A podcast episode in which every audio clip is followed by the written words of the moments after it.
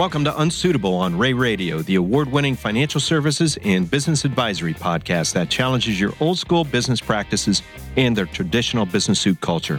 Our guests are industry professionals and experts who will challenge you to think beyond the suit and tie while offering you meaningful modern solutions to help enhance your company's growth. I'm your host, Dave Kane. Owning real estate has always been considered to be a valuable asset, particularly when the land becomes a source of revenue. But with the reward of revenue and cash comes the cost associated with taxes, estate planning, and other red tape.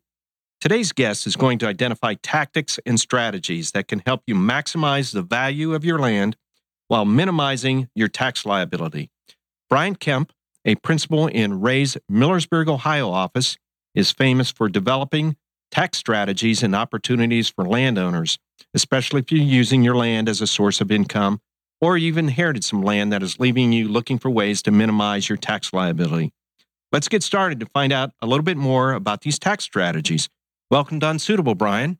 Thanks, Dave. It's good to be here. Good. I wanted to start out looking as I uh, looked at your bio and and and I know you quite well. Wanted to compliment you on your leadership positions in your communities. I look at your resume; the leadership positions are as long as your arm. So well done. well, thank you. I, you. You're known as a leader in your community and uh, within the firm. So you've definitely invested yeah. in your community. I, I, enjoy helping out our community. So fantastic. You know, I also noticed uh, that one of your hobbies uh, that you've listed is uh, is cooking. Yes. You know, this time of year, are, are you do a lot of grilling? I do a lot of grilling. I we have a garden too, which I enjoy doing. So we eat a lot out of our garden. I enjoy grilling stop and get meat at the local grocery store and pick vegetables out of the garden and make something whatever I feel like making that night. So, are you uh, gas grill or charcoal grill, open fire, with uh, a little of both? I'm a gas grill for convenience for the most part, but I do I like smoking if I have a time if I have time to do it. Pork, beef, chicken, you name it, goes on the smoker. What's your favorite recipe? Probably for the smoker, I enjoy doing pork. Uh, okay. Some pork shoulder, Memphis pork yeah. shoulder. Yeah, that's probably one of the probably one of the easiest things for smoking, and one of my favorite as well. Oh, wonderful, wonderful. So I I uh, imagine your wife enjoys that. Uh, having you take uh, now, who does the cleanup uh, uh, after the cooking? we share it. Depends on what else we have to do that evening, and who wants to play with the children or who which children one has to be playing with them. So uh, who needs a bath and yes, all that exactly. jazz, huh? exactly. Great. Um, you know, as we uh, mentioned in the uh, intro, we're going to talk about um, uh, a rather complex uh, set of strategies uh, surrounding real estate.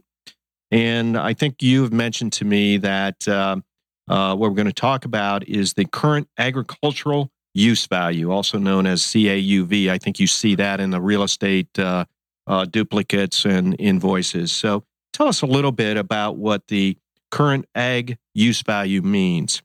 Yeah, well, this applies uh, largely to farmers and landowners. Uh, I live up in Wayne County, so there's still a substantial amount of farm and uh, agriculture up there. So the CAUV, the current agricultural use value, applies to real estate taxes. If you own a commercial property, uh, the county will come in, do an assessment of the value, and you will pay real estate taxes based on that value.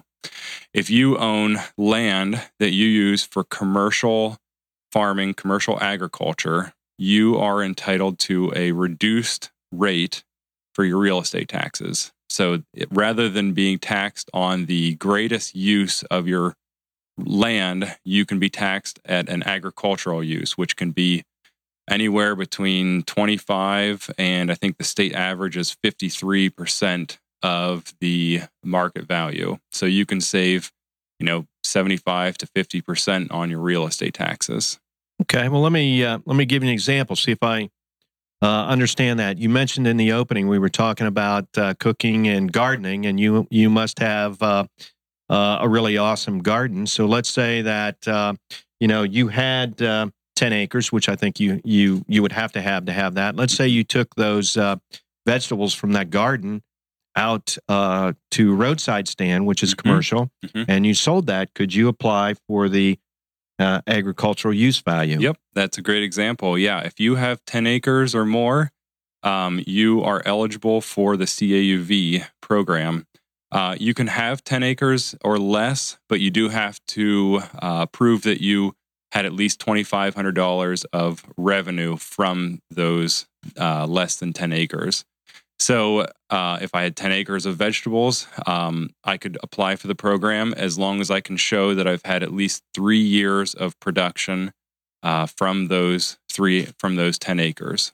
It's a program that's administered by each county, so you'd have to fill so out an di- application. different by county, county by county. It is the program is a statewide program, but it's administered by each county. So each person would have to go to their respective county that they own the land in in order to get the CAUV. Is this difficult to to do? Is it a lot of red tape, or it just takes a little bit of time? It's not terribly difficult. It's a, a two page application to get into the program. You provide some data. If you have more than 10 acres, it's it's even easier because you don't have to have that income requirement. So it's not terribly difficult. The main thing is just that you can prove that it's that it's being used for agricultural use. Okay. Um, otherwise, it's not it's not difficult. You do have to renew on an annual basis, and there's a small fee when you when you apply in the first place. But it's it's not terribly difficult to get in. So if um, you mentioned uh, have to have uh, twenty five hundred dollars of of income, Mhm. or I, I assume that's revenue, Revenue, not net income. not net income. That's so you don't have point. to prove whether you had a profit on that venture or not. Exactly right. So if you sold chickens or vegetables or hay or uh, whatever you did with it, or if you rent it out and you rent it for $2,500 or more, you can also qualify. So you don't have to be the one producing it. You can be renting it out and still qualify for the uh, CAUV. So so if I uh, had a, a a business out back that was repairing uh, farm related equipment, hmm uh, that would also apply. That would not apply. That would not apply Exactly. It has to be used in agriculture. in agriculture. Even though I'm doing a service for an ag business, that would not apply. So there is a little bit of definition there you have to work uh, work through. Exactly. There's certain certain things. Uh, there's you can get into a lot of details, but there's certain things that that qualify for CAUV. But Okay. traditional agriculture is what they're what they're after. Okay. So let's uh, let's talk about a few examples. I think our so our listeners get a get a feel. Um, you know what we're talking about on the CAUV. Mhm. Um, obviously, we use the example of um, uh, vegetable garden, which Mhm. might be you know we we think of the traditional farming as traditional farming, but there are some other things that may qualify, Yeah. like the gardening, the roadside uh, stand. Yep. What about if I had a Christmas tree farm? hmm That that could also could also apply. exactly. What if I had um ambitions of timber, harvesting timber? Yep. And that's that's another good planning point. So one thing that you can do is if you have, uh, let's say you have a 20 acre parcel and 12 acres are used for as tillable acreage and you're farming them, and you have eight acres that are also timber. The eight acres of timber, even though they are not used for farming, if they're adjacent to the land that you, that is being used for farming, it can qualify under CAUV as well. Okay. So so again, it um, you do you see as you talk to clients and prospects, is this being overlooked? traditionally what i see is that the program is not being overlooked but there are some planning points that you can that you can use uh, one is if you have multiple parcels that are adjacent to each other so let's say you own three four acre parcels you know one parcel is less than 10 acres but if they are all adjacent and they're all the same ownership you can lump all three parcels to make a 12 acre parcel that would qualify under CAUV. So that's one point that's that is not always that that is sometimes overlooked. Another is if you have let's say you own some land personally and you also own some land through a real estate partnership group and maybe your wife owns some land. So you have three different ownership groups and each as a 4 acre parcel because they are not the same ownership, they will not, you can't lump them together and qualify. if you were able to have the same ownership on all three parcels, you could then qualify uh, for CAUV. And you know, at, at 12 acres, it may not be a, a, big deal, but if if you add them up, it can start to save some real dollars, and on an annual basis as well. You know, it just occurred to me, you know, uh, thinking about current events within the state of Ohio and the uh, influx or the medical marijuana about to to hit I would assume that would qualify. That's a great question. I would assume that it could qualify, but that will probably be one of the things that would have to be uh, spelled out in the regulations. So it's more to, I mean, there's a lot of gray but that, that could be one, and I've not seen or heard that, but that's possibly one that would because you know growing vegetables and other uh, plant life would would qualify. Okay. Before we move on to some other tax strategies, um, uh, what kind of dollar amounts are we talking, or discounts from the real estate tax are we talking about uh, if you uh, are approved for the CAUV? Yeah, that's a great question. So in Wayne County, I think that the discount is somewhere around 40% of market value. Okay. Uh, so it depends on it, it depends on a lot of things. There's 3,500 different soil types in Ohio, and the value is based, I mean, part of the value is based on that soil type. And so the CAUV, the value varies from soil type and it varies, you know, from each county as well. So you could see a savings where you pay anywhere between 20, I think the lowest is around 20, 21% of market value up to a little over 50 some percent. But uh, in in Wayne County, a lot of what I see is yeah between around thirty percent uh, in our area. So a significant amount of savings. So you have you know farmers that are paying 20 20,000 of real estate taxes, which seems high, but when you consider that they could be paying sixty thousand right. or seventy thousand right. in real estate taxes, it's it's substantial savings. What would happen under the situation if you were to um, stop farming maybe stop farming all the parcels. It becomes you know under the under the area, or you rest a field uh, for a year or so. Um, do you have to give it back? That's a good question. So if you are letting a field go fallow for a year, you would not have to pay it back if your intention is to return it to agricultural use.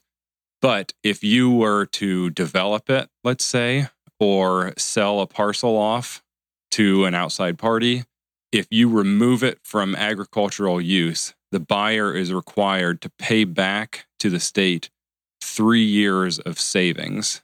So uh, it could be a couple thousand dollars that the buyer would have to repay if they are buying land that was in CAUV previously. Yeah. I think what, uh, as we sit here and talk and look at your notes, um, you definitely are an expert and famous in the agribusiness tax strategies in planning. It's just, you know, it's not the same as regular business. There's a lot of stuff that uh, that's going on. Mind if I ask you a few questions regarding tax strategies? Go ahead. Okay. Land. Can I write off land? I buy a parcel. Can I write it off? That's a that is a question I get fairly often, and the answer is always no. You cannot write off the land itself but there are some ways that you can recoup some of your costs. A lot of times, what we see is someone will buy a farm, let's say a 120 acre farm. Traditionally, they're buying a family farm. So you're going to buy 120 acres, but you're also buying a, a you know, a 100 year old farmhouse and some farm buildings and fence and other miscellaneous structures. So, one planning point is when you do buy a farm, we need to look at everything that's on that parcel and potentially you can break out some of the other assets and write those assets off or at least get some depreciation out of them. Like a farm building, the fence, bin. Exactly. Stuff all, like that. Um, all of those things can be written off through depreciation. And, and typically that might be included in the purchase document uh, as one number. So yeah. you got to work hard to get the, the allocation. That's usually what we see. Not not too many people are giving us an allocation of assets uh, through the through a farm purchase because it's traditionally just real estate. About easements, conservation easements, utility easements, uh, other type of easements you see that um, you know, I, I I've read some things on that and and had some discussion and kind of confusing. kind of is, a lot confusing. It is confusing and it can get complicated.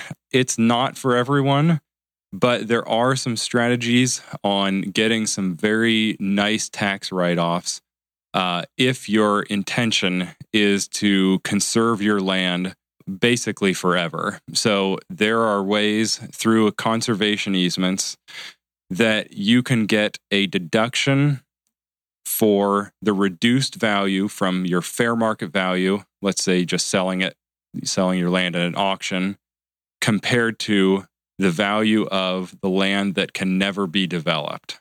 So if you have a 10 acre parcel that you could sell for $10,000 an acre, it's worth $100,000. But you put it into this conservation easement it's never allowed to be developed. And so now the land might be worth $2,000 an acre. You can get a deduction on your tax return for the difference of $8,000 per acre that you can use to write off against your other income. What type of documentation, I guess, and maybe that's not the right term, but how do you how do you document that, verify it. Yeah, it has to be valued by someone who does valuations for conservation easements generally. Okay. Very um, specialized. Yes, it is very specialized. Um, you have to follow some very specific rules um, because it it turns out to be a fairly substantial deduction, especially if you're putting 100 acres into this program. You can you can yield some substantial tax savings. So you want to make sure you have your ducks in a row before you do this, uh, but it and and make sure you follow the letter of the law as well. Uh, because when it when or if you do get audited, you want to be able to provide all that documentation.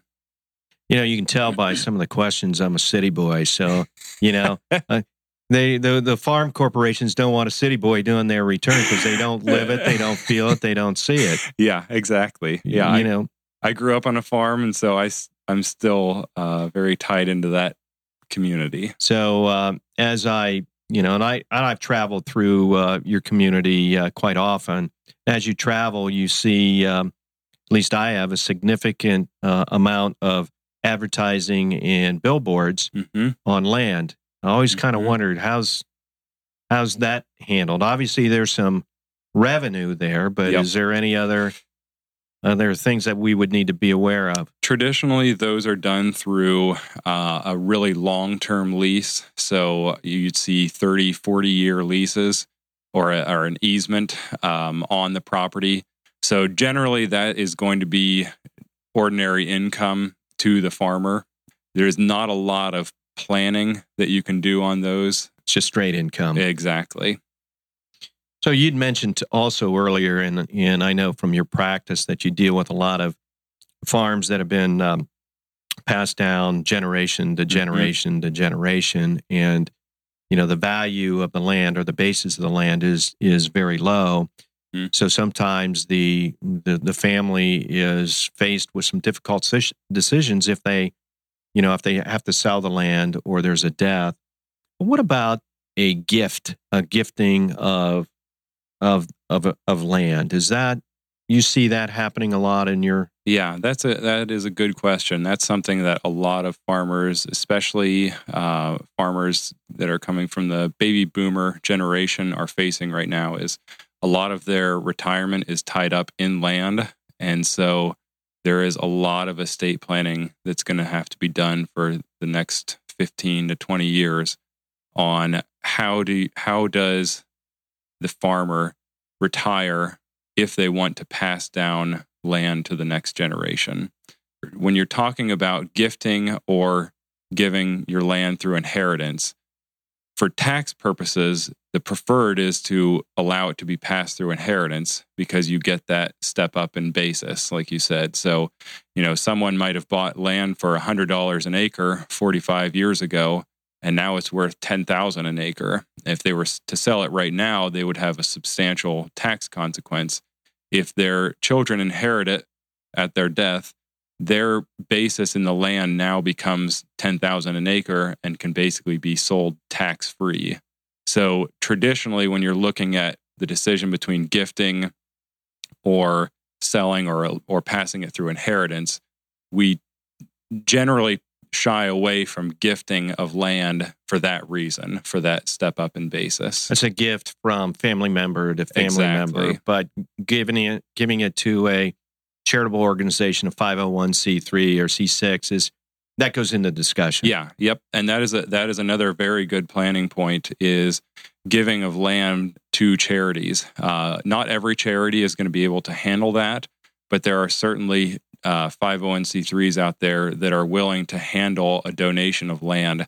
The benefit you get there is you get a donation equal to the fair market value at the date of the gift uh, instead of your basis, which may be really low. You may have purchased it for $100 40 years ago. So you get to you get to do two things. You get to take a donation equal to the fair market value, as well as escape any tax on that gain that you would have paid if you had sold it. So Okay. that is a very good planning point, especially if someone is looking for some some tax write-offs and and looking to maybe reduce their reduce their estate to pass down. You know, in the next few minutes, we only have a few minutes left, and you just scratched the surface on some uh, pretty significant um, tax planning ideas and tax strategies. And the last thing maybe we should we we could hit, and we just have to touch it briefly because of the time we have. But if I go to sell some land or some acreage, do I have other options? Can I can I trade that land for another parcel I like and and defer the taxes? Yeah. No, that's a great question. So let's say, you know, let's say you live in Florida and the winters are just too hot and you want to move back to Ohio, get back to some nice cold winters. You could sell some property that you own in Florida and move back to Ohio. And rather than pay tax on the property down there, you can enter into a 1031 exchange, a like kind exchange, and defer all of that gain by purchasing some real estate up here in Ohio. And it doesn't have to be land for land, it can be land for a commercial property or some other sort of real estate. Uh, so that is another great option you have with land that you don't necessarily have with other investments. How about land for a boat and a sports car? Uh, that one you may have to go find Might have to someone be a little tricky. exactly. Our guest today has been uh, Brian Kempf, uh, principal from Millersburg, Ohio, with Rea and Associates, and certainly very, very famous in the area of tax strategy and uh, tactics for uh, landowners and agribusiness. Thanks again for joining us on Unsuitable today, Brian. Great insight. Thank you, Dave. I've learned that there are many ways and many more tactics and strategies out there that I than I originally thought. You opened my eyes as a city boy. Listeners, I hope you're able to walk away with some new valuable information as well. For next week's episode, in celebration of our 100th episode of Unsuitable on Rea Radio, we're excited to feature what we're going to call Rea's definitive list of 100 best business resources for business owners. We've been compiling our favorite business resources, and we can't wait to share these with you. You won't want to miss that episode. In the meantime, we'd love to hear from you what you think of this podcast. We'd love to give you a chance to help shape the next 100 episodes. All you have to do is send us your thoughts by email to reacpa.com or tag us on Twitter using hashtag ReaRadio. Until next time, I'm Dave Kane, encouraging you to loosen up your tie and think outside the box.